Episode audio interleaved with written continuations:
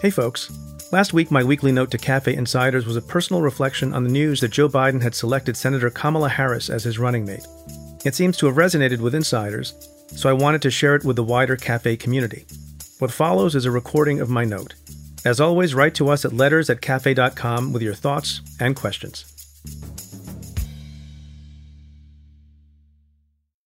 Dear listener, I've been thinking a lot about Kamala Harris being on the Democratic ticket. Among other things, I've been reflecting on the spirited and happy reaction not just among Democrats, not just among black Americans, but the particular joy of the Indian American community, myself included, and more particularly, among older Indian American immigrants, many of whom were the first to arrive from South Asia in this country, people like my mom, about whom I tweeted Tuesday, quote, The most excited person I talked to today was my Indian mom, because she cannot wait to vote for Vice President Kamala Devi Harris. End quote. One South Asian writer tweeted, quote, I'm sort of indifferent to Kamala Harris, but I love that my mom is crying listening to Kamala speak right now. End quote. The New York Times has already published two pieces about the excited response from the community. I spoke to one of the reporters yesterday for this article, and the discussion sparked further reflection. To emigrate to a strange country is no easy thing.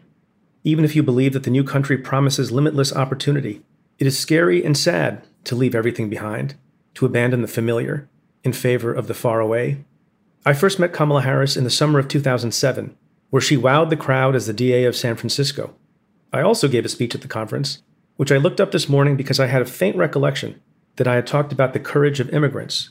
I said this This convention could only come to pass because every family of every South Asian sitting in this room, sometime in the recent past, took an enormous leap of faith and crossed a border, often a series of borders, my own father was born in 1939, before there even was a border dividing India and Pakistan. He was born on the Pakistani side of that boundary, but because he was Sikh, he and his family and 7 million others moved to the Indian side, giving up all of their property and most of their possessions. My wife's father, on the other hand, was born a few years earlier, on the Indian side of that boundary. But because he was a Muslim, he and his family, and 7 million more, went the other way and moved to Pakistan. They also lost their homes and much, much more. Two men, two borders crossed, but perhaps not really bridged until after they crossed into America and 53 years later, their son and daughter were joined in marriage. All of us here now living comfortably in America can thank those family members who endured great discomfort and distress to come west for a better life.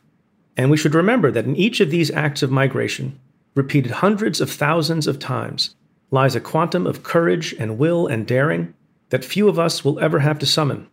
For my own part, I wasn't sure I could handle the move from Manhattan to Bethesda two years ago. What does this have to do with the emotional reaction to Kamala Harris's selection as VP candidate? Part of it, I think, is this. I imagine there's a little voice in every immigrant's head asking, Was it worth it? Was it the right thing to do?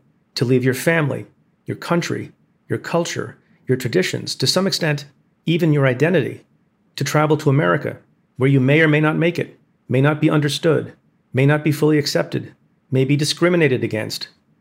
The voice must ask urgently from time to time Was this worth it? This is the question Lieutenant Colonel Alexander Vindman seemed to be trying to answer during his impeachment testimony last fall, when he risked the wrath and retaliation of the president in order to speak his story. From a lonely witness table in a congressional hearing room, Vindman directly addressed his late father, who came to America 40 years earlier a brave Jewish refugee from the Soviet Union. Dad, I'm sitting here today in the US Capitol talking to our elected professionals is proof that you made the right decision 40 years ago to leave the Soviet Union and come here to the United States of America in search of a better life for our family. Do not worry. I will be fine for telling the truth. He is fine, of course, but he paid a price for his honor and was driven out of the military. Was it the right decision? The voice asks. Mostly, I imagine immigrants like my parents answer that voice with great confidence yes. Yes, it was worth it. Yes, it was right. We have freedom and we have opportunity. We built a home and we built a family. We are living the American dream. And they can be happy and proud and even relieved when their children do well, when they are accepted in business and in the community. But there are also worries and stresses when you are a newcomer, when you are an outsider, even after years of productive life in America? Will you be accepted fully and not just superficially In your adopted home, you hear the voices of hatred. You see the bans. You read the policies. You hear your president talk about whole countries. You see hate crimes pick up. You see Charlottesville. You may wonder if your naturalization papers will be the protection you earned and proof of the love you feel. You can sometimes wonder about your place here. And then a woman born of a Jamaican dad and an Indian mom is tapped for the vice presidency. And her name is Kamala Devi Harris, and she has a shot. And then there's that little voice again, the same old question Was it the right decision? And at that moment, it becomes even more clear yes. Here is a dark skinned woman claimed by outsider communities, black and Asian, who may soon represent the United States of America to the world. This is why my mom called. This is why her friends cried. It is in part celebration of the possible, but it is also elation at the FU to Stephen Miller and every other racist, xenophobe, and misogynist who fears being banished to the dustbin by this composite of all that they hate and seek to keep down. I love America, and I am fired up. My best, Preet.